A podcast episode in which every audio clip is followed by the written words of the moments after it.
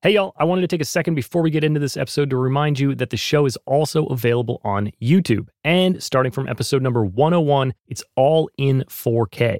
I'm trying to make the best video podcast I can, so definitely check it out and subscribe to the channel if you haven't already. Go to youtube.com slash at progressionspod or hit the link in the show notes. If you're not getting enough progressions and you want to get even more thoughts on creativity, productivity, and growth in music, then you should sign up for my newsletter.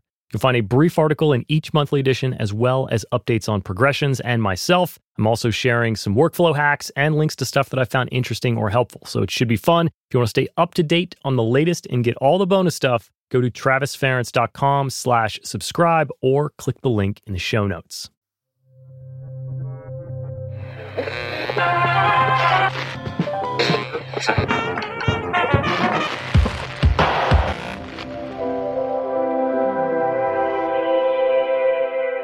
Hey, welcome to Progression Success in the Music Industry. I'm your host, Travis Ference, and this is episode number 57.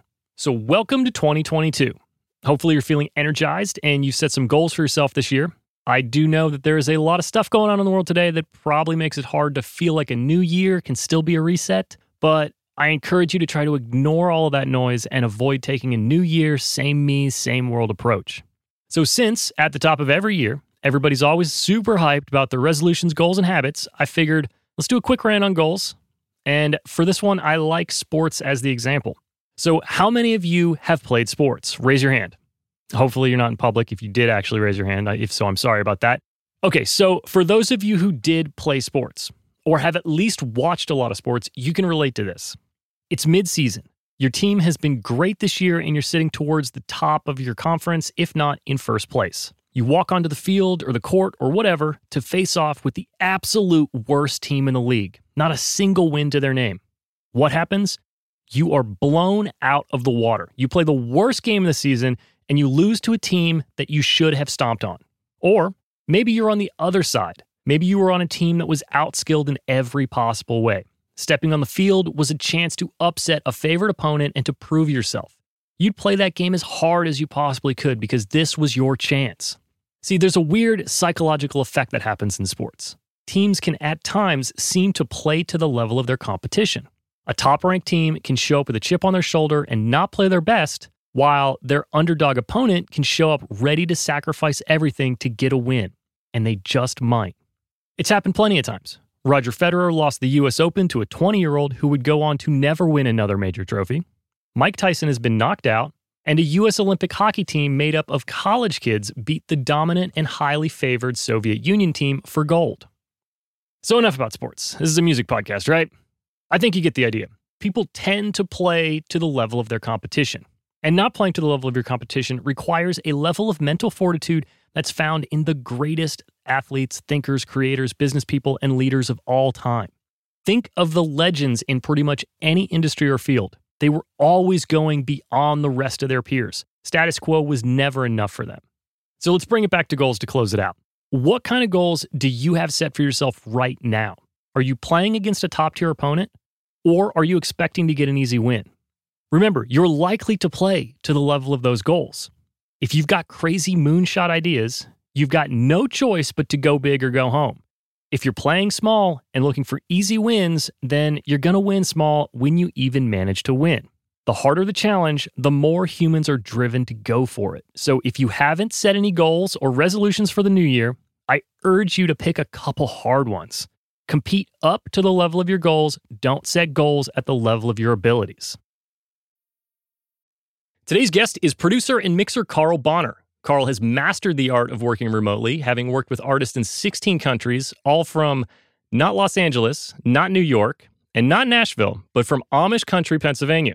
His credits include artists such as Transviolet, St. Lucia, Joywave, and Hippo Campus. Prior to working full time behind the glass, Carl toured all over North America and the UK playing drums for the band Cheerleader, sharing stages with artists such as Walk the Moon, X Ambassadors, and Charli XCX. In addition to all of that, he coaches fellow engineers and producers on how to build client rosters full of music they are passionate about, and he's developing a course to do the same. He's a self proclaimed alt pop nerd, which I'm all down for. So, welcome to the show, Carl Bahner. Hey, Carl, how's it going? It's going uh, pretty fantastically now that I'm I'm here on this lovely podcast. well, I, I appreciate that. You know, we connected after you were on Ben Wallach's show, Secret Sonics, and I was like, dude, I just I just want to hang out with this guy. So I, I hit you up on Instagram and begged you to come on here, and, and now we're here. I wouldn't call it begging. I would say, I think you messaged me and I was like, uh, uh, yes, please, let's talk, let's hang out. Because I was, you know, a fan of you before that anyway. So I was just like, ha ha ha ha ha. I can't wait. Had you heard the show before? I forget where, because it was one of those that I listened to it, but before I knew who you were, I think even before I had met Ben, possibly. Oh, that's funny. That's awesome. And it was just uh, maybe just, you know, going down the music business podcast rabbit hole at some point. I just feel good to know that some algorithm somewhere pushed it in front of you. Something worked. It was, uh, you know, tucked between a bunch of like QAnon podcasts, and then it was you. Interesting. It's very uh, it's unexpected, but I'll, I'll take what I can get. L M N O P Q. I mean, like alphabetically, it makes sense. I'm joking, everybody. I'm sorry. You can edit this out if you want to. Uh, straight to the tangents and the uh, and the jokes on this episode. Yep. So for our audience, we're recording this in December. I don't know. It's going to be January or February release. So if we're talking about Christmas here, that's why. How's the end of the year for you? Is it like I feel like music industry kind of like really grinds to a stop after Thanksgiving? Are you getting to chill out a bit or are you just working your ass off? Not really getting a chance to relax. It's definitely a little bit slower than it was earlier. You know, I've been full time since 2009 and yeah, like summers are crazy and winters are generally a little bit more dead. The past couple years the winter's been pretty steady for me though, luckily. That's good.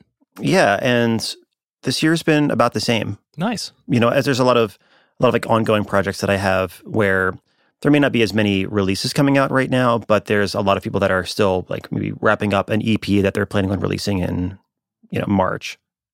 Cool. My after Thanksgiving experience over the last 15 years has always been like, oh man, I did nothing. Or, oh shit, is it Christmas? Am I supposed to go to the airport? Yeah. Like it's just like, it's either feast or famine after Thanksgiving in this business. So for anybody that is kind of slow and it's your first year in this business, it's cool. Don't worry about it. Yep. It's Christmas time. It's to be expected. Yeah. To be expected. But uh, on the internet, looks like you're building a studio. How how close are we? Very close. Uh functionally, Perfect. very close. Aesthetically, not quite there yet. I uh, was talking before the podcast. I've had an issue trying to find the fabric that I'm looking for, and it shouldn't be hard, but it's super hard. I've got some fabric if you want it. I've got leftovers. Wonderful. Uh, we'll, we'll talk about that later. No, but I've just, other than that, I mean, tomorrow actually, some friends are coming over with me to build the last of the panels and start hanging up all the treatment. And then the acoustician's coming on Monday to make some last minute adjustments and run some sweeps and all of that. So I'll be functionally ready to go by Monday evening, but the sound panels are just going to all be a, a total mix and match of random fabrics that I that they were currently in and not the nice sleek modern it's it's going to look like a you know I rated a Goodwill for fabric and I'm excited to have it be a little bit more elegant in the next coming weeks. Amazing. I feel the pain of like aesthetically not being done. I don't know. I think you can see the boxes behind me. I'm like, I have no furniture in here, but I just keep working. Mhm. So I'm with you. I'm right there. Is it on your property or is it is it a separate space? Is it in your house? Separate space, uh separate space but it's literally a 2 minute drive from my house. So, Awesome. yeah, third floor in this big old I don't know, 100 150 year old warehouse. Cool. And yeah, it's going to be sweet. And I'm going from my, you know, my home studio right now has been basically like a, I don't know, I think it's like, it might be like nine by 11 spare bedroom. Oh yeah. It's tiny. I have like an angled ceiling, like from where the, the roof line is. So it's not a not a huge room. Oh, that's convenient. It's nice for my my clouds actually, but moving into a space that is, you know, just the control room is I think it's 17 by 13, something like that. So like quite a bit bigger than this with like 11 or 12 foot ceilings. And then the live room is I think 17 by 28. Cool. So I'm going from this little tiny, you know, the smallest bedroom in the house to a proper space, which will be nice.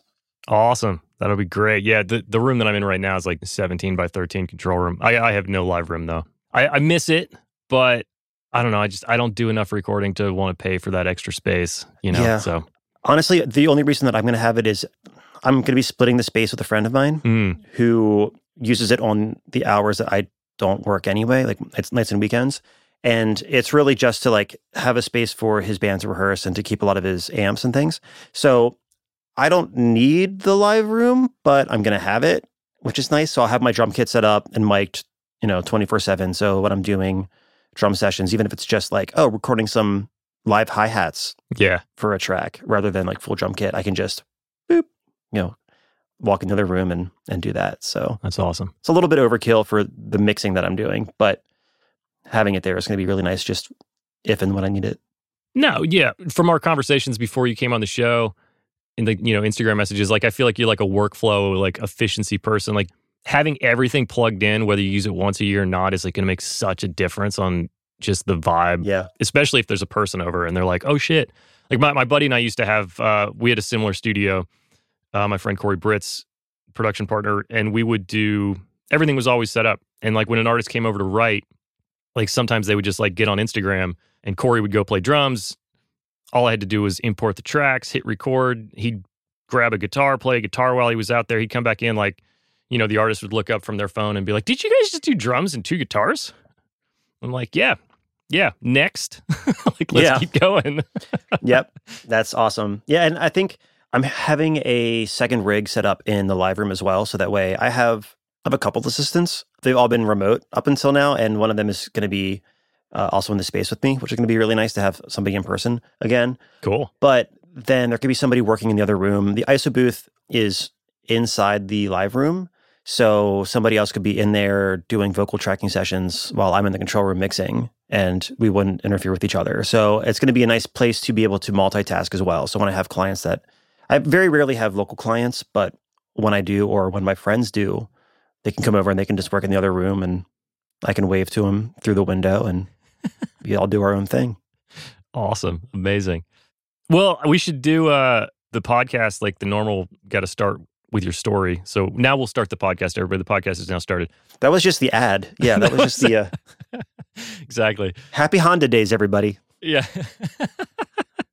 How did you uh how'd you get into music? How'd you end up playing in bands and and now, you know, moving into a, a dope studio? Oh, had a very meandering career, a very meandering uh, musical life. Really started playing piano when I was like five and hated it. I learned really quickly, but didn't actually put any work in, which sounds like a lot of musicians I know.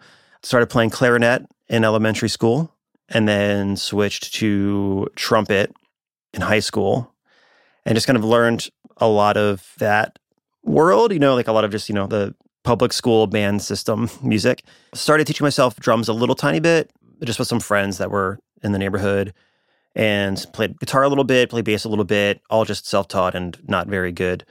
And when I went to college, I actually went to college for audio technology, like recording technology, with a focus on trumpet. And you know that was not really what I wanted to do. I didn't really want to be a professional trumpet player, but I music was the only thing that I was even remotely good at. And it's like, okay, well, I guess I'll give this a shot and kind of figure it out. And I went to start college, you know, with a recording degree, and I had really no recording experience. Like, it's not like I had been learning a lot on my own in high school or like in bands that recorded a bunch. Like, it was just like, that sounds cool. And I know that's like the story for a lot of people that generally end up you know, failing out of recording programs like three weeks in. So I think I might I might be the exception to that.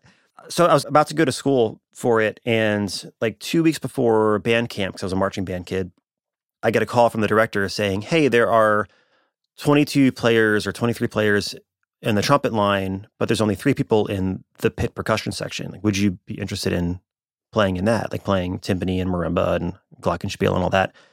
And I was like, yeah, sure, why not? That that'll be fun. And by the end of like the second or third day, I was like, this is what I want to do for the rest of my life. Like I want to be a percussionist. Like I don't I was already on the fence about trumpet. It was just like what I did well. And I was determined and I couldn't just, you know, sign papers and then suddenly become a percussion major. I had to audition into the college. So I had some friends that were also freshmen with me that were percussion majors and they basically helped to train me to prepare for an audition. And I just spent no time practicing my trumpet at all, like my first semester as a trumpet major. And I spent like five or six hours a day in the practice room, like teaching myself and like learning, getting help from some friends too, but like learning how to play snare drum, timpani, marimba. Yeah. And that December, I auditioned into the college and got in. So that kind of set the the standard that I set for myself as far as my work ethic and my determination because I realized, oh, if I just apply myself, like I can do kind of crazy things. That's impressive. That's awesome. Yeah, thanks. And that's kind of been a, a, a unifying theme throughout my career. So even though, like I said, I had quite a meandering path, it was me kind of going after things that were exciting and that I knew I could learn a lot from and that I was determined to achieve, even if it was unlikely to do it. So, first semester, I was a recording arts major with a trumpet focus. It's kind of like kind of doing both. Then the second semester, it was, you know, recording arts and percussion. And I started getting asked to play drums and percussion parts in a bunch of the class recording projects. And I started becoming really fascinated with that side of it and like being a performer in the studio. So then, third semester, I ended up adding performance as a double major. So I was now recording arts and performance um, with a percussion focus. And I had this realization that maybe at this stage, trying to focus on recording arts and also focusing on performance is kind of like trying to be a doctor and a lawyer at the same time, or like trying to go to like law school and med school. And you're just like, I'm going to be half ass at best if I don't really apply myself. Like, I'm not going to get to the level that I really want to see myself achieve. Yeah, they both require a lot of work. A lot of work, and, yes. And just different enough that you're not going to get a lot of overlap benefits. Yeah. Now, down the road, like now, my performance experience and my recording experience, they inform each other all the time, constantly. Yeah. But in the beginning, when I was still just trying to figure out what I'm doing, I think I needed a, a stronger foundation before I could start adding, before I could start hanging more ornaments from the Christmas tree, if you want to, you know, tie in the, the holidays. Get our December reference. Got to make as many Christmas references in a podcast. It's probably going to come out after Christmas anyway, just to make everybody, you know, reminisce for the the good couple weeks ago. As soon as Mariah Carey is off the radio, I'm going to drop this podcast. Th- thank you. That's I, I want I want Mariah Carey's Christmas songs to be the the impetus for all decisions in my in my life. Okay, so anyway, so I was uh I, I kind of realized I couldn't really do both, or I really shouldn't do both if I want to get a, a solid enough foundation to make any real progress.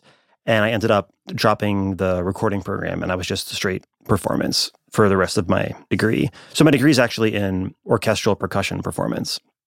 So the department did not have a drum set teacher at the time. They had a percussionist, like a percussion teacher who outright refused to teach drum set. and he had said many times to many people, and I heard I heard him say it at least like three or four times, anybody can play drum set, so I don't have to teach you how to play drum set, which is code for I don't know how to play drum set, so I'm going to pretend that you don't need to.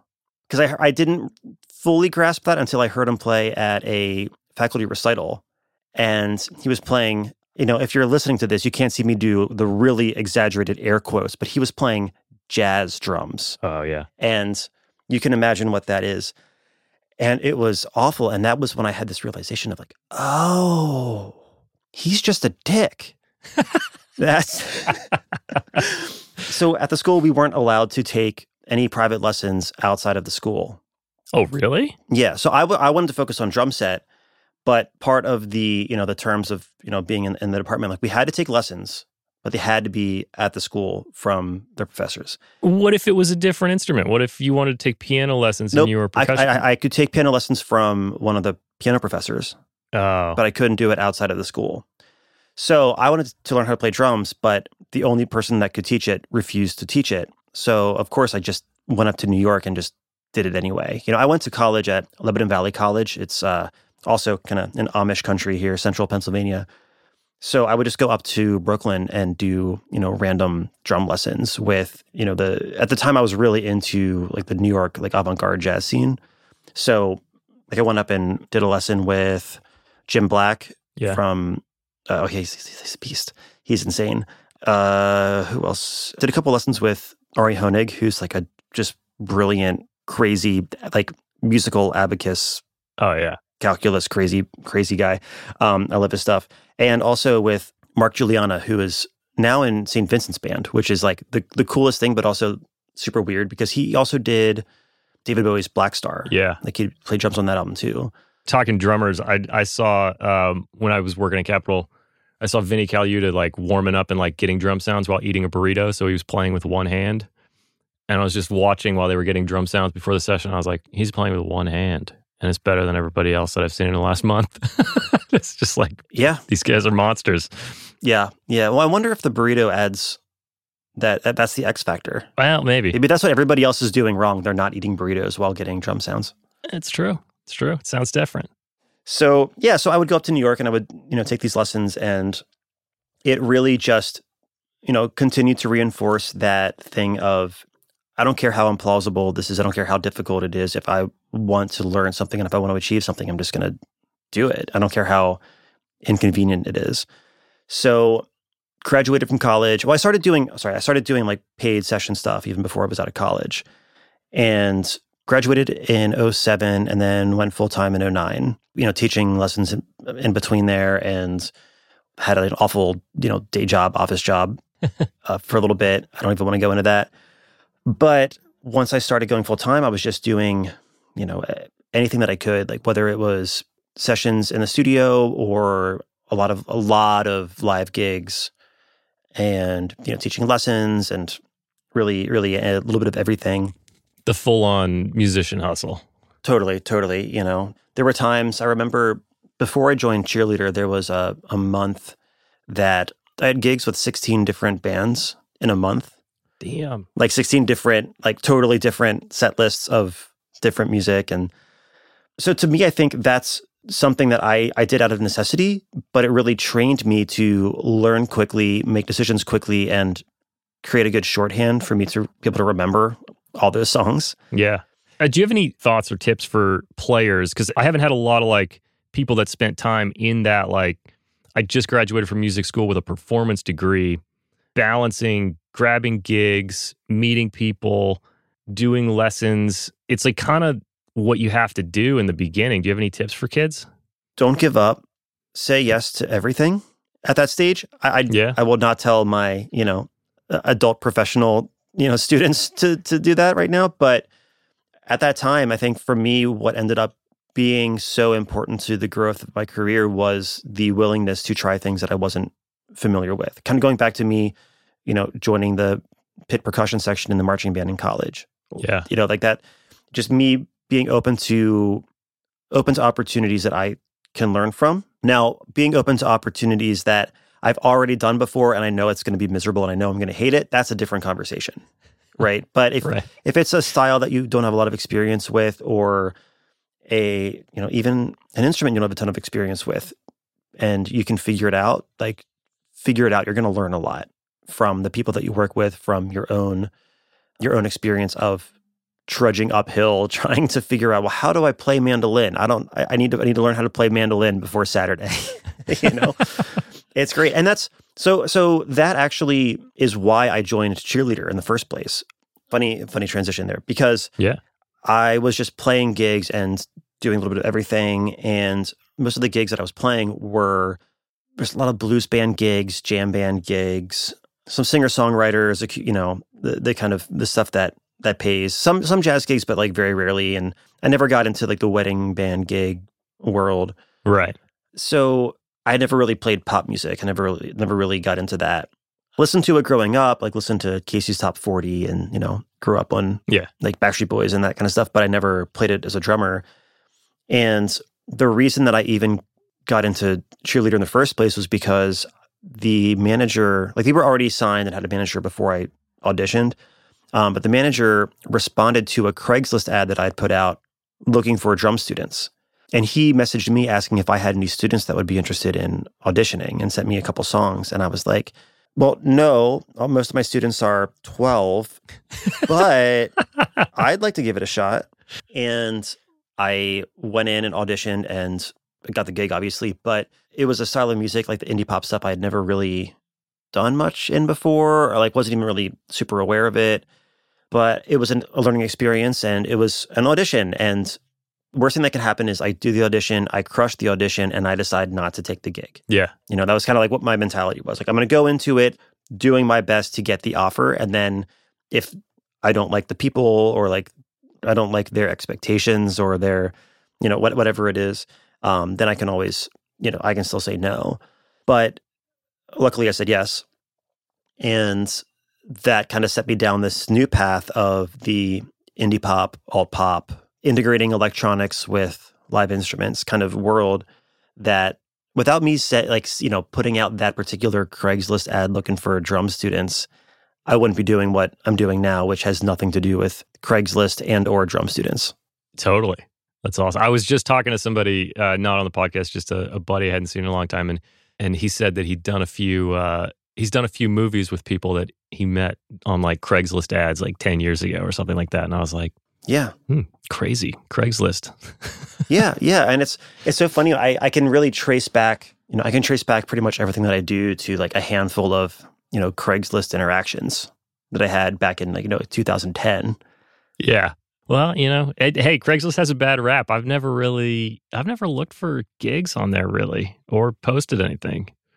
Maybe I missed out. I missed out on like my greatest collaborator somewhere. Yeah, that won't keep you up at night. totally. It's like, oh, why didn't I spend more time on Craigslist? If you're enjoying this episode, then please consider pulling your phone out, tapping that share button, and sending this to one person that you think would enjoy it. Obviously, it would be huge for me, but it could be even more game changing for that person. You just never know what can inspire or help someone else out. I want to take a second to tell you about Secret Sonics, a podcast by Ben Wallach and Carl Bahner. Secret Sonics is one of my favorite shows, and it's now double amazing with the addition of Carl Bahner as a co host. Ben and Carl have teamed up to discuss the real world trials and triumphs of music production. They cover it all from mixing and studio tricks to branding and mindsets. If you're a fan of progressions, you'll be a fan of Secret Sonics. Check it out wherever you listen to podcasts or hit the link in the show notes. Okay, so so now you're you're playing in a signed band, you guys are touring around, you're meeting a lot of people, you're in this new world. A, how was that? Was that just like a crazy life turn for you? And then B, how did it come to closure?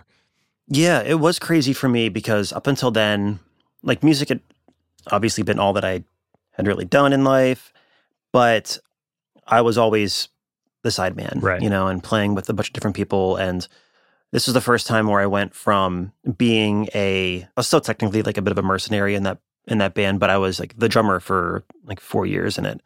And it was the first time that I had really honed in on being in one particular musical project. Like that just wasn't really my norm at all. My norm was playing with, you know, 10 bands at a time.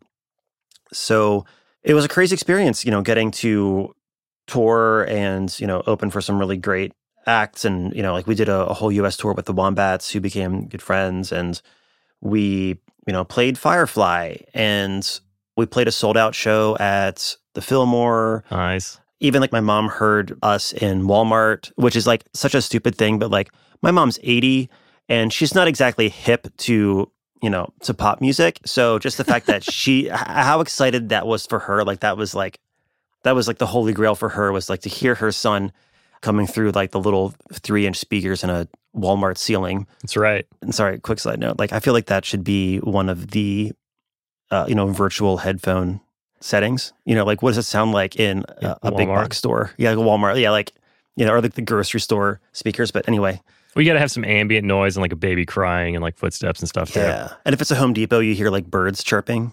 Yeah, exactly. Does the snare pop when there's people talking? Hmm. No, I got to turn it up. Oh my gosh. So yeah, and you know we had a song in a Guitar Hero game, so I got to like play my own song on Guitar Hero against one of my uh, like seven year old you know drum students at the time who thought it was like the coolest thing in the world, and he just destroyed me. So yeah, so we had a, a, lot of a lot of great experiences, but I think what the things that happened that really impact my current situation was the fact that when we would be on the road and we had this long, boring drive days through you know the Midwest of the U.S., I had a laptop and I started doing remixes just for fun, like remixes of like friends bands. Sweet, and that's really what kind of kickstarted everything that I do now because I had I had had a you know little home studio before that and I had done some recording but realistically it was a space that my friends and my projects could come and make demos like it as much as I thought it was a real proper studio looking back, it absolutely wasn't. But it was great for what it was. You know, it was like a nice little rehearsal room that we could record stuff in. So once I started doing the remixes, you know, in the van on those long, boring van drives, that's really what not only kickstarted my fascination with production, but also my real deep dive into the indie pop and alt pop kind of world. Because the very first band that I did a remix for was this band called Wild Party, who I love. And I think the second one I ever did was for Hippo Campus, and the third one was for the Wombats. So like right away, like it was just amazing artists giving me files to like yeah to, to do this because they were just like you know the Hippo Campus. We met some of the guys at a show when we played in St. Paul because our manager lived in Minneapolis and knew them somehow. And with the Wombats, we were label mates and toured with them. So there were a lot of people that we had met and like gigged with over the years that after we played the show, it'd just be like, hey, you guys looking for remixes at all? You know, most of the time they'd be like, yeah, sure, that's awesome. Yeah. And they'd send me files and then it would be like an official release. So they weren't like bootleg remixes. Right. But when you have such great artists with great songs to start with, then it's really hard to fuck it up. Oh, yeah. So it made it like a really nice, gentle learning curve for me because I could experiment. And like, no matter what I did, I felt like the songs are great. So like, it would be a, a challenge to make it bad. Right, right. The song's everything. Yeah. So song always wins. Well, let me ask you a question. The um like when you wanted to get into playing drum kit, you like you shed the shit out of it and you like learned it. Is remixing like the beginning of your like shedding production? Yeah, I mean that was what what really got me into it because all of the time that I had spent in those different bands, and especially when I was in cheerleader, when I'd be in there playing drums, I always was asking a million questions to the producers and the engineers. Okay. Like to this day, like I am terrible with gear. I don't know model numbers, and even I, I was talking to somebody the other day about how there are plugins that I use literally every day, like the Eventide Omnipressor. I use that all the time.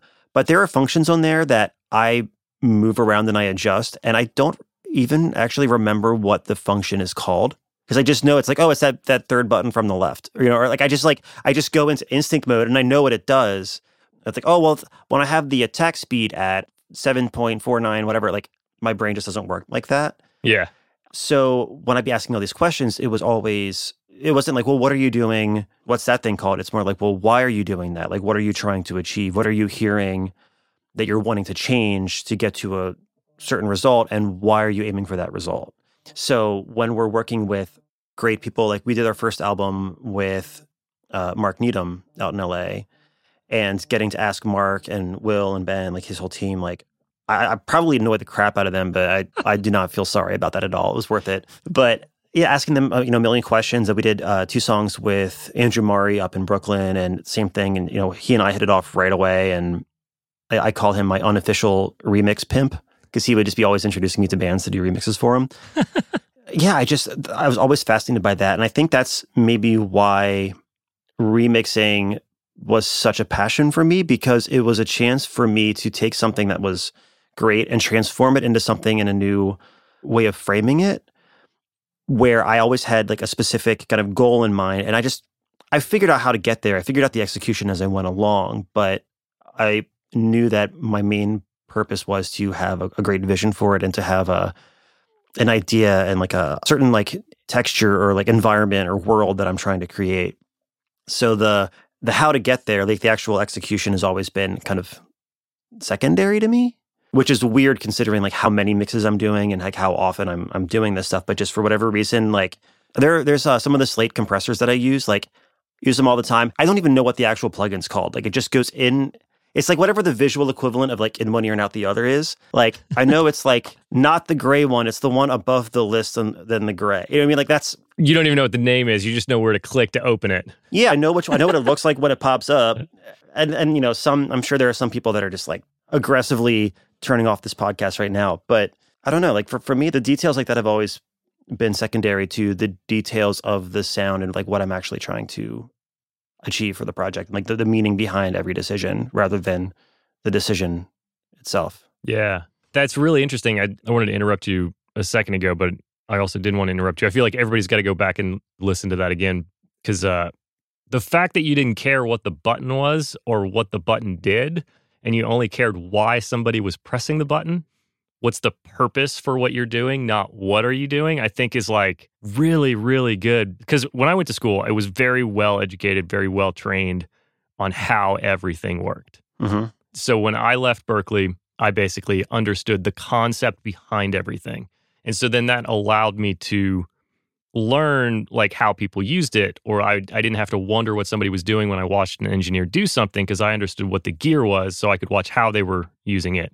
I think the fact that I have that technical background, I remained keeping that a focus. Uh, yeah. Do You know what I'm saying? It's like that became like my learning method is very scientific. Your learning method is very like artistic. I, I think it's similar to how a lot of people that have a really deep music theory understanding have a hard time composing pop music because they can't not think about music theory. Yeah. Yes, exactly. Yeah. My degree was in orchestral percussion. So, like, I'm a theory nerd and it distracts me a lot of times. It's great when I can use it for problem solving. Like, if I hear something weird happening, I know where to look for, I know what to listen for because I can, I can tell, like, oh, like, you know, if that should be a flat seven, but it's like a, a natural seven, whatever. Right. But when I'm using it for anything other than problem solving, it ends up becoming like a, a burden. Yeah. And I feel like for some engineers and, and producers, when they have that that background knowledge, it really helps them to quickly solve problems, but sometimes becomes a bit of a distraction or a hurdle because they're like, well, this is what you're supposed to do. Rather than thinking about, well, why am I choosing this? Like, why am I choosing Glyn Johns? You know, I'll be honest, I'm not even really sure what that is. I know it's a way of like making things up. I'm not it, I'm not a tracking engineer. I'll admit that. Because if I'm going to be playing drums, I'm hiring somebody else to engineer. I'm hiring them because they know what they're doing. Yeah. But that that's not like the point. It's like there are people that will have their way of, you know, making drums like come hell or high water rather than thinking, well, why are you doing this? Like what are the benefits of this versus the the compromises that this particular setup presents? Yeah. I love it when a conversation makes me think about like my career. Because of what you're saying, I feel like I was slower to find what my sound is, if that makes any sense. Mhm. And I f- could because I was always about the technical and like the understanding the you kind of put yourself in a box, but when you don't have any rules and you're just like, hey, what are you doing? What are you doing? I feel like inherently you're just creating your sound from the beginning and then supporting yourself with the technicals Yeah, as needed, as opposed to using the technicals to discover yourself. It's fascinating. absolutely. And honestly, I don't think this was your intent, but I feel like this actually transitions really nicely into the kind of coaching that I do and the way that I approach doing outreach as well, because there's a lot of this very natural, like when I'm reaching out to potential clients and I'm trying to create conversations with people, like it's all about the focus of like, well, why am I connecting with them? Why is this artist someone that I want to talk to and, and want to work with? And I'm making these decisions based on, you know, the the bigger picture of, well, can I help them? You know, am I going to be a good fit for them? And then it's a matter of like what I do with that artist, like whether I'm mixing or I'm playing drums or I'm mastering or giving mix feedback, whatever. That specific execution, that specific operation that I'm doing is going to be purely based on the bigger picture of why is this important to me? Yeah. It's so much more exciting when you're engaged in that manner. If you're not working with music that you're passionate about, like what's the point? And so the thing that I've really taken away from the PDF that you shared with me is that all you want to do is work with music that you're passionate about because then it's always fun. Like going to work is never a drag if you would listen to the band anyway. You know what I'm saying? And it's so few people get to do that. Yeah. And I think you make better decisions if you're passionate because if you're passionate about it, then the why behind it, you're resonating with it, and so is the artist. Yeah. If you're not passionate about it, just generally speaking, like people have to admit this, like if you're not passionate about it, generally you don't really care about the why. You're just trying to get the what over with, right? That's harsh, Yeah. but I think everybody listening has been guilty of that. I've been guilty of that. And that passion and that excitement as a prerequisite for taking on the project, like that is something that encourages and really like emphasizes the focus on the why and not just focusing on the what and the how. Yeah. Agreed. Which is, you know, the what and the how is easier to quantify. So it's easier to sell that kind of a service. It's easier to just be like, well, yeah, I I do mixing. You need mixing. Let me mix you. Give me money. That's a really easy thing to describe, but there's a lot of different ways that experience could go, both for the for the mixer and for the artist. Totally.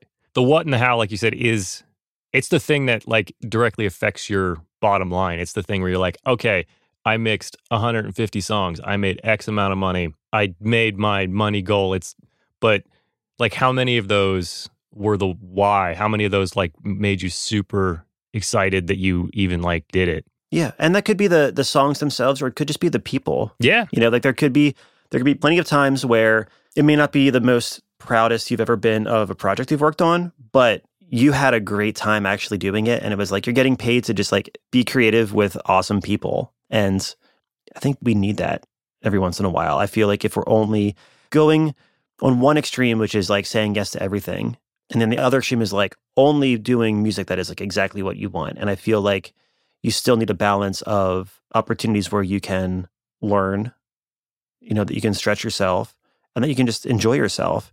I look at it like you're doing a cross country road trip. And every time that you are putting your foot on the gas, like you want to be making sure that you're driving in the general direction of your destination. Yeah. But if you don't stop at a little rest stop and stretch or stop at, you know, a national park or the world's largest ball of yarn or whatever it is like those are the things that kind of like recharge you and re-energize you and give you more energy to be able to continue on that path towards what you want as opposed to being like i'm going to drive from lancaster over to la but before i do that i'm just going to meander up towards vermont like that just doesn't that doesn't really help anybody but you know taking a little break going 10 minutes off the road to do something that's fun and memorable even if it isn't directly in line with your long term goals, I think is something that kind of keeps the quality of life as a producer and mixer up there too. Oh yeah, that's something I I've, I just put a lot of thought into and a lot of care into. Is just like that quality of life of the service provider. Totally. What you were saying reminded me of something that I think I put in one of my intros or I meant to and it got cut. But the idea of like there's a lot of things you do in your career that are a side quest. Yeah. And it's to pick up a skill, total video game nerd reference, but it's to learn something new or like just chill out for a minute or you got to level up before you get your next gig. Like you can't work with the biggest artist in the world without doing a lot of records. So this is why I wanted to have you on the show. This is the conversation I wanted to have. Yeah. but yeah, no, I, to- I totally agree. And like those side quests are super important. They're, they're going to be just experiences, and you, and you never know when those experiences are going to come in handy. It's always at the most random time and the most unexpected time. So, from your like your coaching experiences, and probably mm-hmm. those probably stemmed from having conversations with clients and, and workers. Is there something that plagues most engineers and producers where they never really have a clear vision, so they don't know what direction to drive? Like, is there anything that they can do to kind of get that focus? I don't know if this is the direct cause of it, but I feel like one thing that does plague a lot of people is uh, kind of like we talked about earlier, like how there are, you know, the winter is a dry season and the summer is is super busy. And I feel like regardless of the time of year, I feel like a lot of producers and engineers, when they're busy, they don't set aside any time to network and connect. They just kind of like try to get through what they're doing. And then when that work is over, and all of a sudden they're in that eh, the the famine part of the feast or famine, then they're scrambling to be able to make rent. So they take on everything that comes their way, no matter how exciting it is or how fulfilling it is or how good it is. It's just like the the paycheck is really, you know, survivalist mode kicks in and all of a sudden it's like about the paycheck. And then they get into a situation where they said yes to too many things and now they're too busy. And then all of a sudden now they have like their schedule's totally full and they're too burnt out to put any time into actively trying to create, you know, those connections and like finding more work for three months from now. They're all just trying to figure out, well, how am I going to fill up the rest of this month? Whereas the thing that I think helps in general, which is the whole impetus for, you know, this course really is honestly, it's like the whole like kind of central focus of my beliefs and approach to you know being in the industry in 2022 it's just you know doing little bits of consistent outreach regardless of how busy you are.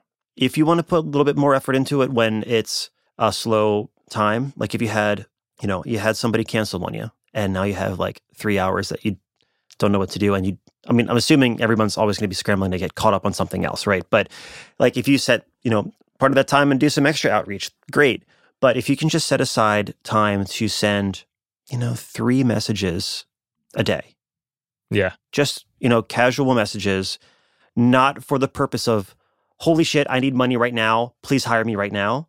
And just more like being a human, talking to a human and getting on people's radars. So that way, when they do need somebody, you're top of mind. Because the, the chances of, like, the likeliness of you reaching out to anybody, right? Reach out to any artist uh, that you love their music and you want to work with them, the likeliness of them needing exactly what you do, exactly when you're messaging them, is astronomically improbable, right? Now, you might be the perfect fit for them in six months, but they just they just wrapped up their first full length and they're kind of in album promo mode and they're not thinking about recording new songs yet. But if you get on their radar, be a good person and, you know, kind of keep up with them and just be a fan, then when that time comes, like you'd be surprised how many people are like, "Oh, you know, we're we're doing some new stuff. We'd love to get your thoughts on it." And it slowly like kind of turns into actual work. You're planting seeds, right? You're not going to plant seeds to harvest them, you know, at eight o'clock tonight. That's It's just not how it works. I, I know this is not uh, necessarily an agricultural podcast, but not yet. yeah, but there's yet. still time. Well, I'm assuming because you've you're doing this course and you have so many clients everywhere that you do this.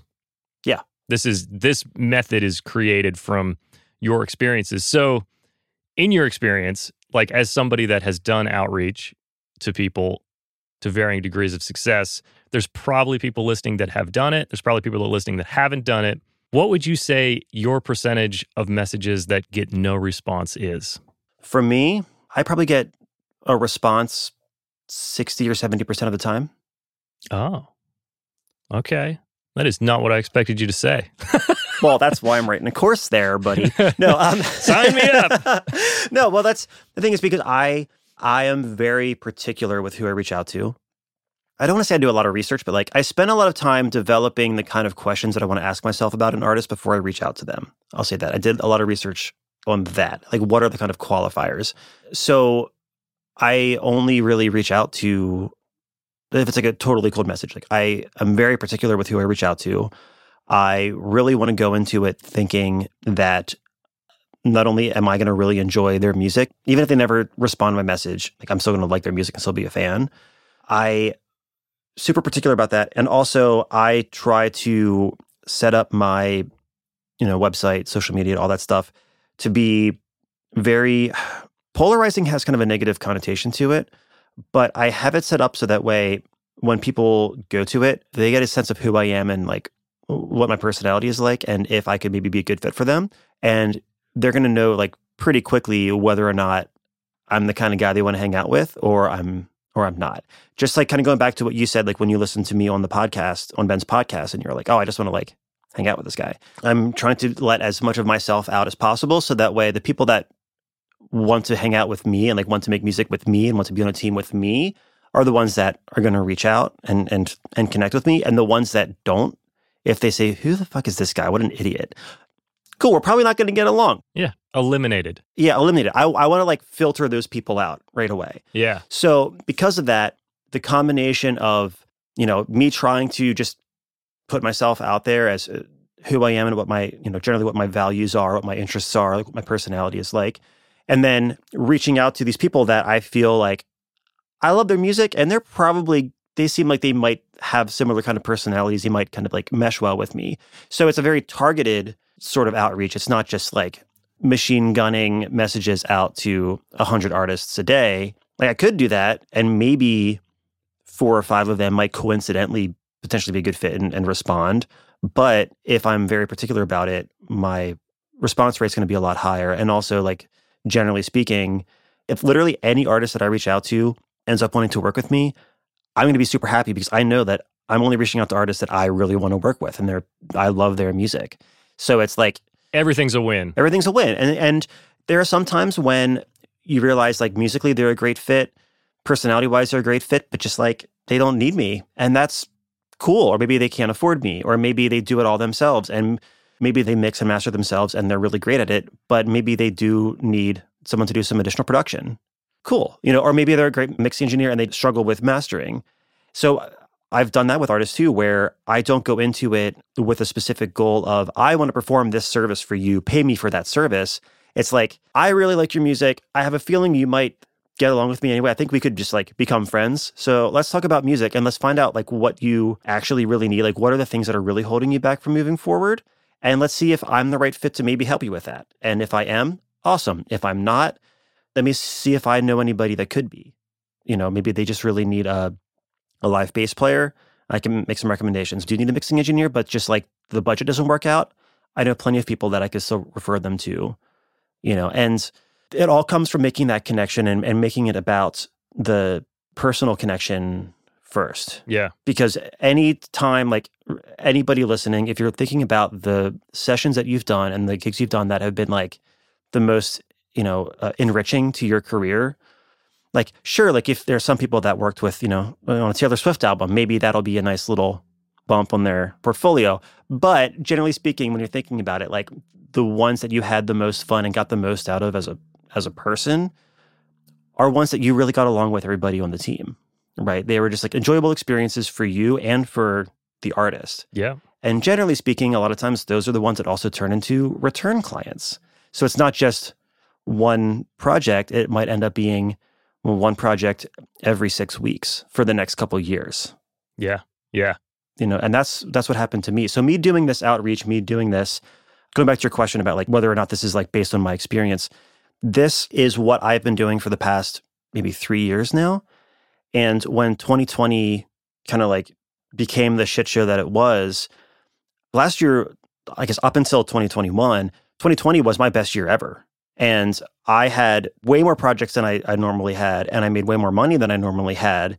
Whereas most of my friends and peers were having the opposite problem. They were just like really struggling to find work. Yeah. And it's not that I'm a better mixer than them. It's not that I'm a better, you know, anything like that than them. It's just that thankfully I kind of figured out like, oh, I should just, you know, have this be a steady trickle out, you know, and like all, always trying to to network and not stressing out about only having gigs right now. Yeah.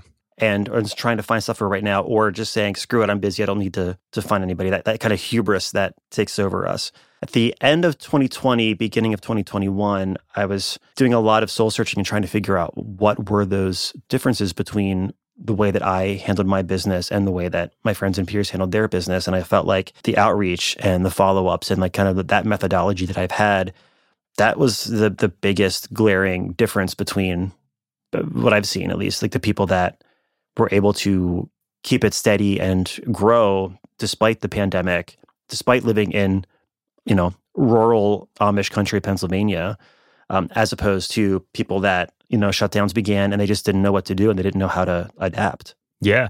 Did you start your outreach in like 2019? Was it compounding and like really kind of exploded in 2020 or did you start this method in 2020? Not as organized as I did in 2020. Yeah, you were just doing it without thinking about it. I was just doing it without thinking about it. It was really it wasn't until like 2021 when I like after the really good year when I sat down and started trying to refine the process. I was just just doing it. It was just kind of part of my you know my normal mode of operations and it might have honestly it probably comes back to when i was first getting into being a musician full time and i was sending out all those craigslist ads and i was always trying to find work so i think that really influenced and educated how i approached because I, I knew if I wasn't always trying to find work, some work would find me, but I had no control over that. Like I need to be proactively in control of my own destiny, so whatever. so I think that's something that I, I, picked up and learned from my my time as a, session musician and like a gigging musician, especially you know when I was living in Philly. So I wasn't in a big city that I just had you know friends that were main engineers at big studios and I just got the call all the time. Like I I wasn't able to rely on people calling me. I had to make sure that I was earning and deserving as much word of mouth as I could, but I couldn't just wait for that. There's something else that everything you've said has kind of made me think about. You said that you kind of sat back and you're like, like what did I do differently in 2020 that got me work versus what did some people I know do that didn't help them? And I think you posted something about this on Instagram, but I feel like people that are more focused on input goals versus output goals. Are you're familiar? Yeah, yeah, yeah. For people, anybody listening that doesn't know, an input goal is like focusing on like the work you put in versus the output goal is like outcomes. So you can't necessarily control outcomes. Yeah. So a good example that I use is like an outcome goal would be like New Year's resolution kind of thing. I want to lose 30 pounds. An input goal is I want to go to the gym four mornings a week. Yeah. Right. So it's more about the input goal is more of a of a habit building life change more so than just focusing on the result. Well, first off, how are you going to lose those 30 pounds? Because there's no plan, there's no strategy. It's just an empty goal. Totally. And then once you reach that goal, well, then what? You know, whereas, you know, setting a plan to go to the gym a certain number of days or setting a plan to do a certain number of outreach every day or so many days a week, like that's something that is going to stick with you much more long term. And you're not going to get frazzled trying to figure out, well, how do I achieve that that outcome goal? But then also you're not going to get burnt out by not seeing the results right away because you're looking for results that you can't control. Like you can't fully control who responds to you. You can't fully control who hires you. No. But you can control how consistently you try to connect with people. Yep. You couldn't control whether you're going to get into that drum program. You can only control how much you practice before you auditioned. Yeah. It's like that that's kind of the perfect example. And I feel like a lot of people get defeated because they focus on like I want to win my Grammy. Yeah. I want to get my number 1 whatever it was. The only thing you control is the work you put in, Mhm. the connections that you make, the skills that you pick up, the practice you do. That's the only thing you can control. So I feel like those are the things that people need to celebrate the wins on. Yeah. I had an outcome goal recently that was a big win. I would have never assumed that I would have achieved that goal. Yeah. I can only control the work that I put in. Totally. And like for me, for 2021, I initially wanted to have a goal of, you know, doing a certain number of mixes or doing a, a reaching a certain arbitrary goal of output. And instead, I was like, I'm not going to worry about the total number of releases that come out or the total number of mixes that I work on. I'm going to focus on how many connections can I create? How many opportunities can I create? And then see what that outcome is. If that outcome is great, then awesome. Then maybe I'll try to continue this for next year. So like now I'm on track to have 215 releases in 2021. Nice. That's something like if I was like, oh, I'm going to make my goal to do that next year, that's kind of a fool's errand because I can't really control how many people hire me. I can't control how many songs I work on. But if I keep my focus on networking with people, making sure that my current clients are super happy and want to keep coming back, you know, that's something that I feel a lot of people don't pay enough attention to. You know, just trying to say, hey, I've got this great thing going. How do I keep it going? What was I doing right? What was I wasting time on? Yeah. That kind of a thing. And generally speaking, if you make tweaks and intelligent, thoughtful changes to the input goal, probably going to surpass whatever that output goal would have been in the first place.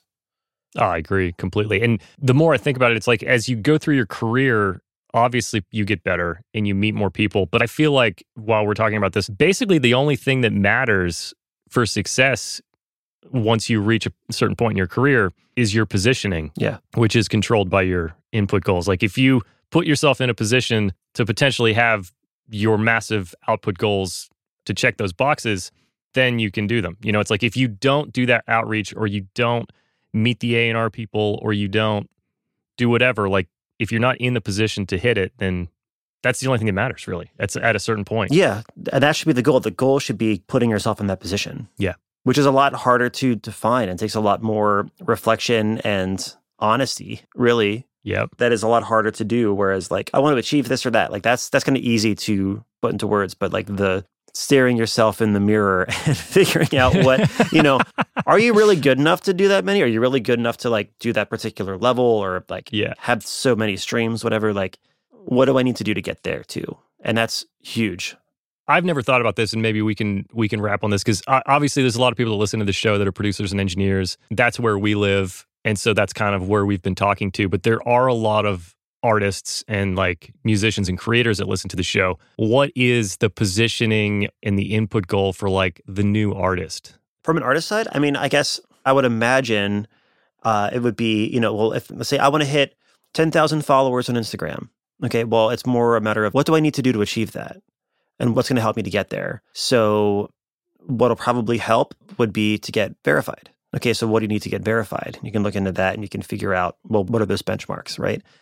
And then you can say, okay, well, if I want to reach those benchmarks, what do I need to do? And you just work backwards. And probably it's going to come down to creating engaging content. Yeah. you know, and, and creating it consistently. And that's the hard thing. It's really fucking easy to just think, oh, I want to reach that goal. I want to get that many followers. But like actually doing the work to get there is really difficult. Or some people just kind of get dumb luck into it with like a viral video. Right. But yeah, that I guess that's my answer.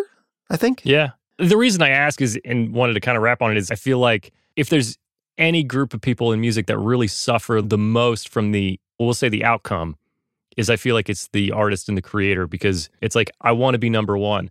I want to be on the radio. I want to have 100 million streams. You have no control over any of those things. You have no idea whether where 100 million people are going to resonate with your song. Yeah. There's no control. There's nothing you can do that can make that happen. So you have to find the things that put you in a position where maybe that can happen Yeah. or whatever the best you, you can get is you're there to get that. Yeah. So I don't have an answer either. Yeah, well, I, I was I, as you were saying that, I was thinking like maybe the next step, even before creating engaging social media content. I don't know why I didn't think about this because this is something that I think about all the time in the business coaching kind of like sense. But it's not just about making a bunch of engaging content; it's about really determining who your audience is and making content that's going to be engaging to them. Mm, yeah. That's the part that I feel like people don't don't know where to start as artists, and especially as oh, I got I don't want to go into a big rant, but I can totally go into a big rant about like producers and mix engineers who make kind of content that's like not at all what they should be making. but just like I'll I'll keep it short. I think we can talk about this off off the call, but um, like there's somebody that's a mix engineer, and they want to find mixing clients, so they think, oh, I should make mix tutorials and show everybody how much of a badass I am No. then they make these content that make this stuff and it's like cool this is this plugin that i used and i did you know look here i did a 7 db shelf at blah blah blah i you know i don't know technical terms so i don't know i can't I, i'd say uh i know Pro-Q 3 i use that a lot. It's better than the stock logic one.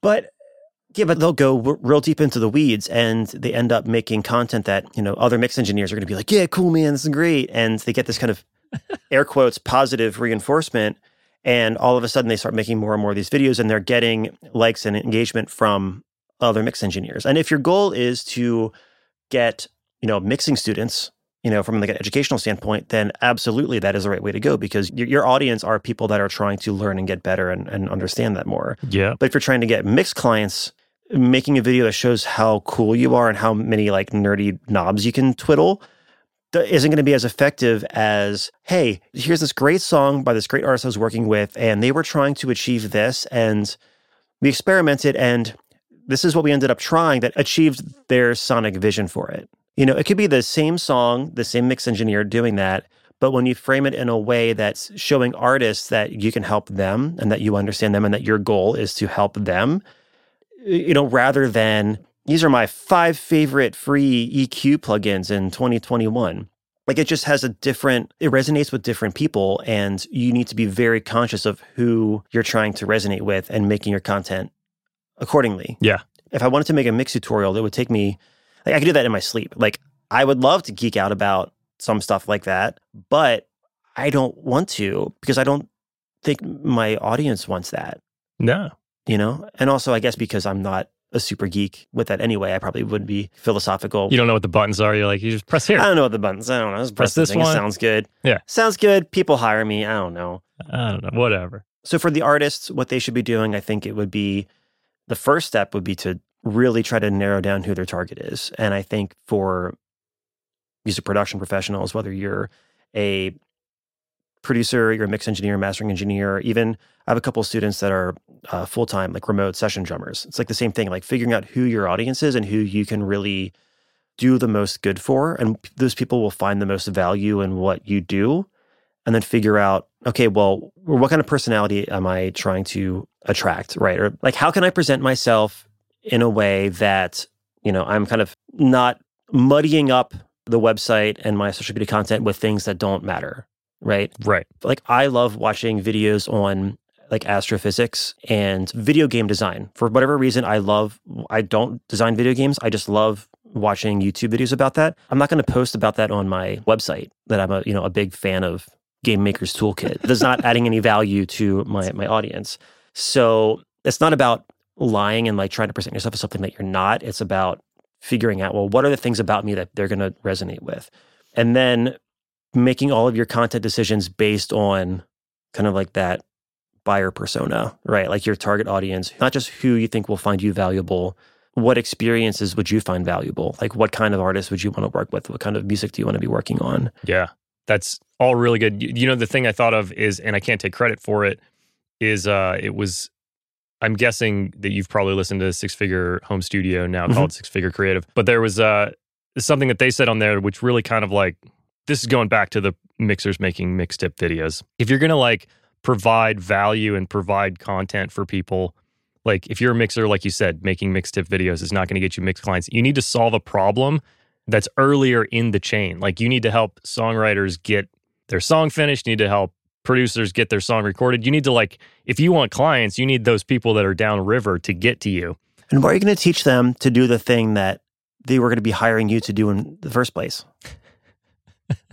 right? Like, like the fishmonger isn't the one teaching you how to fish. That's right. That's right. Also, I just want to point out that uh, we talked about agriculture and fishmongering now. We're just going to really fuck with the algorithm. With like, who is this for? Oh yeah. This is going to be the most confusing transcription ever. So I've got closing questions. If you've got some more time, Yeah. I've got one more thing I wanted to kind of wrap on before we do our traditional closing. We were talking one time about Bounce Butler. Mhm. Great. So now we've just talked about Six Figure Home Studio and Chris Graham. Now we're talking about Bounce Butler. It's like, hey, Chris, this episode's sponsored by you on accident. The fact that you use Bounce Butler makes me think that you're a very efficient worker, that you have like Mhm. some, or that you're trying to have some type of like work life balance. And also, you did tell me that you've done the most bounces of anybody in Bounce Butler, I believe. You right? I think I'm I'm up there. When I was talking to Kyle about it, You may have been passed. I, I I don't know. He uh he didn't have an exact number.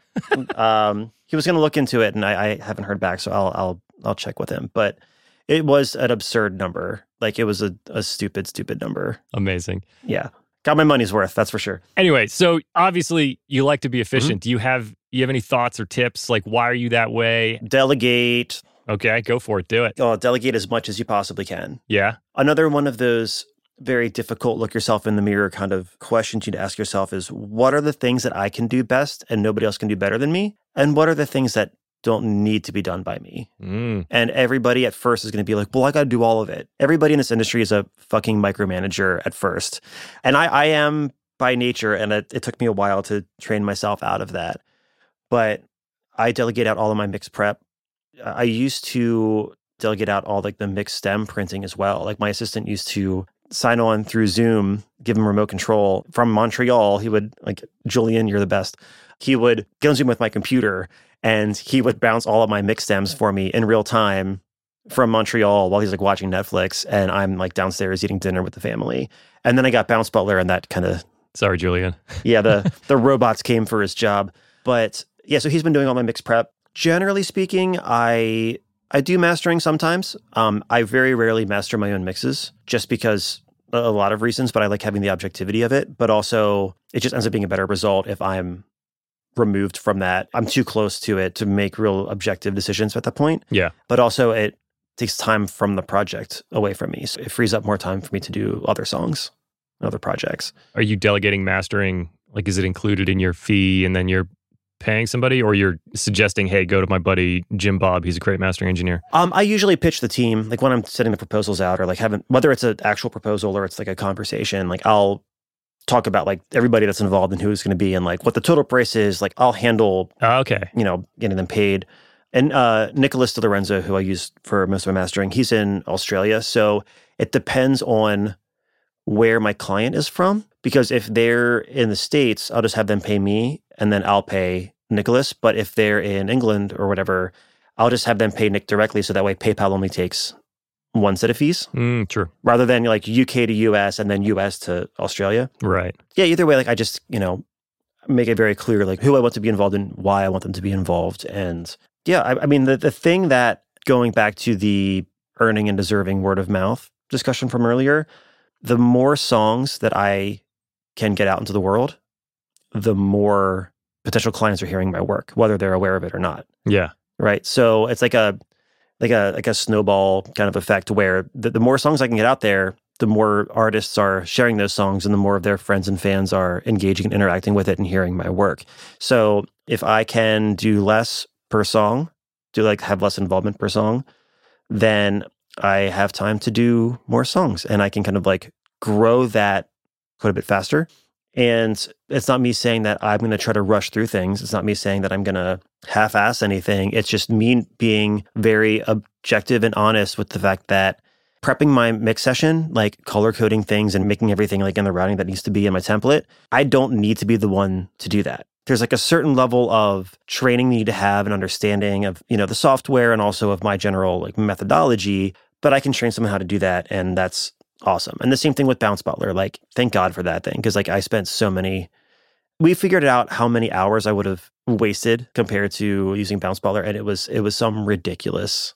It was hundreds of hours that I saved from Oh yeah. using Bounce Butler. It's amazing. Yeah, so it's those types of things of just figuring out I need to be the one doing mixes.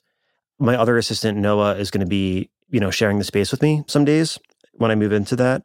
And I've been toying with the idea of maybe having him help me with mixed revisions.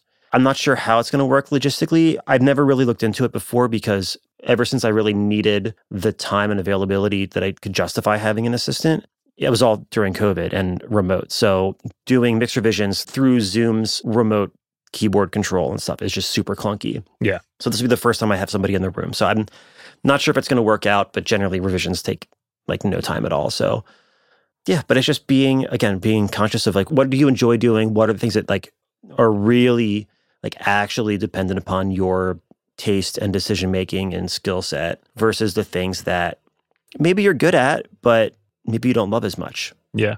You know, like I, I can do vocal editing, but I hate doing it. So I'm going to hire somebody else. Because there's generally speaking, anybody that I would hire is going to be better than me, faster than me, and probably cheaper than me. Right. So why would I not do that? Yeah. Well, I think one of the things that a lot of people, a lot of engineers or mixers like is like a gut check for them is is that they don't want to pay anybody to like do their mix prep or they don't want to pay anybody to do their stems or whatever. I feel like those people don't have a no offense to those people.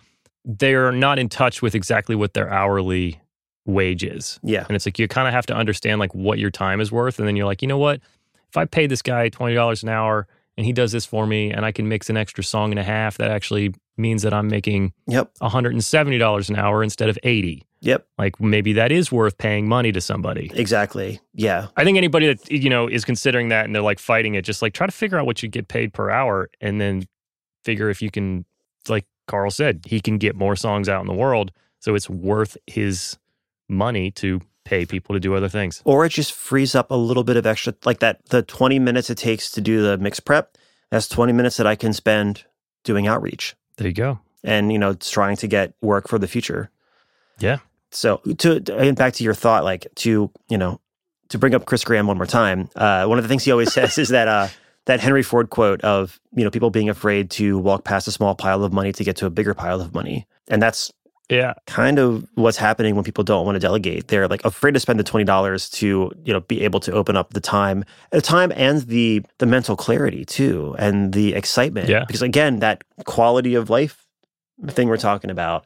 I, I don't wake up in the morning and say, "Oh my God, I am so lucky! I get to prep mix sessions today."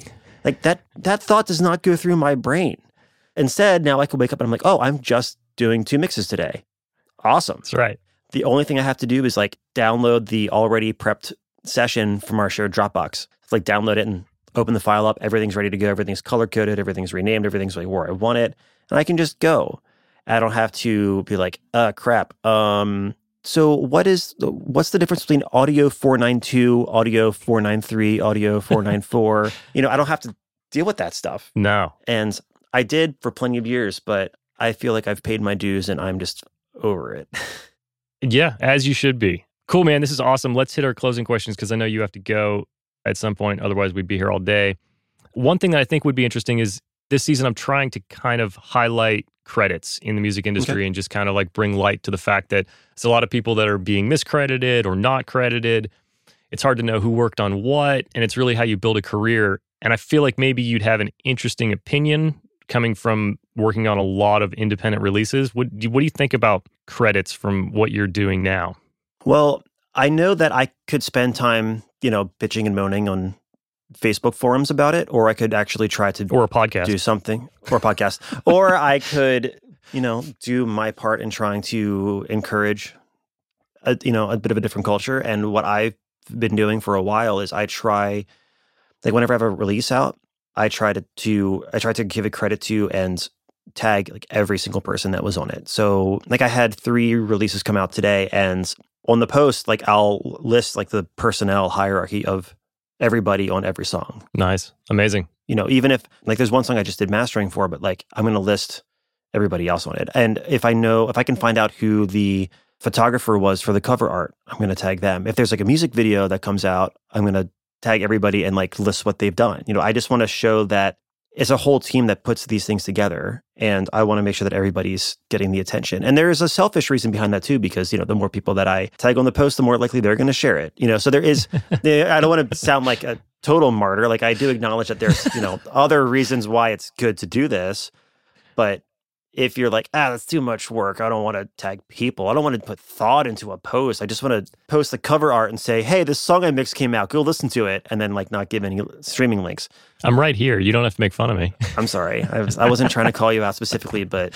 Carl and I have ranted on this in the past. Oh, yes. I have like night sweats and my wife wakes me up. It's like, stop talking about fucking personnel lists. No, I don't. That doesn't actually happen. But so are you going back to the, like, if you're just the mastering engineer, you, hitting the artist with an email that says, "Hey, I love to tag everybody. Like, yeah. can you send me as many names as you have?" Yeah, like I'll just if I'm not sure, I'll generally speaking, you know, a week or so before the release. Like I have my Trello is a godsend, but I have a different card for all of the different projects that are coming out, kind of like in chronological order of when like the release dates are and whatnot. So I'll shoot them a message like a week or so before and like ask them to send me the Instagram handles of everybody that's involved and any artwork that they have, any visuals that they made. Like yesterday, I had a song come out, and the artist Leah, who's amazing, she didn't have any like a music video or anything for it, but she did make an animated Spotify canvas for it. So I just had her send me the canvas video, and we looped it in you know Premiere or whatever, and added some music behind it, and now we have like a piece of video content for Instagram. And I was just repurposing what the artists already made. That's awesome. Very cool.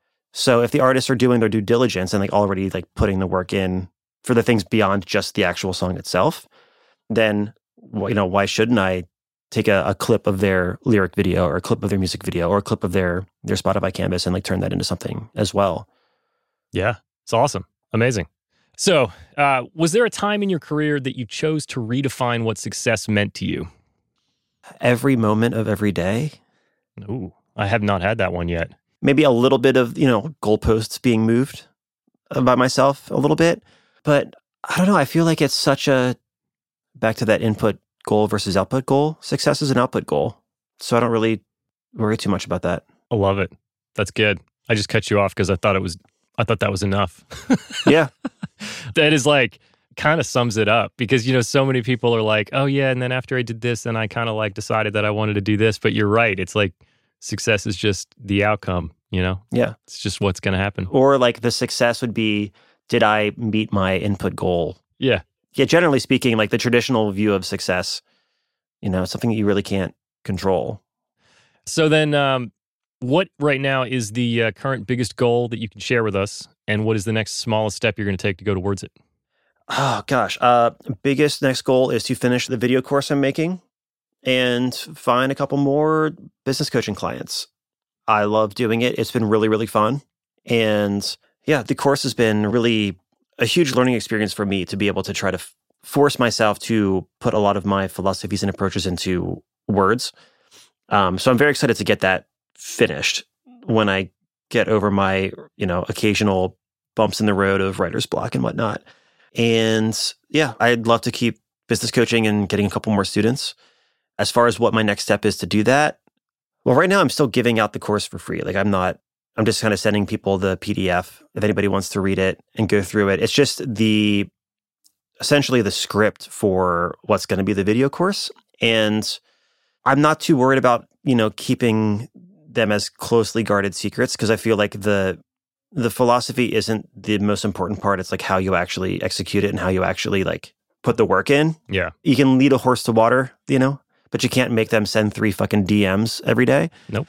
Which would actually would be a fun challenge to teach a horse how to do that. DM. DM, yeah. Yeah. So, uh, yeah. So I want, I want to finish chapter four. That is my next big obstacle and find more people that want to read through the course and find more people that want to do business coaching with me. So, you know, if you want to really break it down, maybe a good step in that direction would be to go on a music business podcast and talk about my philosophies. It's good. You know, Go for that. Yeah. I tried to finish the PDF last night and I fell asleep. Uh, not because of the writing, um, because I was tired. And I think uh, if you're listening and when you hear this, Carl is still giving it out for free, you should check it out. And if not, you should just pay for the course. Because it is like, thank you. It's a really good take. I feel like what you've done, if you want my opinion on a podcast, Yeah. maybe you do, maybe you don't. I feel like you've kind of laid out what everybody thinks they should do, but they won't do, and you've put it down into like an executable thing. You know what I mean? That means a lot. Yeah. I think that's the problem with most people. They know they're supposed to do something, but they don't know how to do it. Well, now there's something that you can use to do it, and at minimum, make a really cool Spotify playlist, which is the, the first part of the uh, Mhm. first part of the thing. But uh, yeah, man, I think I've been enjoying it. I'm gonna like do it properly over the next few months, so I, it's gonna be fun. Awesome. Yeah. I I appreciate that. Do you want to tell people where they can find you on the internet? Yeah, the best place is either my website, carlbahner.com, C A R L B A H N E R.com, or Instagram slash Carl Bahner. I'm on there most of the time and, you know, I respond to DMs. I like having conversations. I like talking to fellow humans that have, you know, interests in the same things that I have interest in. That's probably the main thing. I'm on Facebook kind of by default, but I don't really do anything on it. By accident.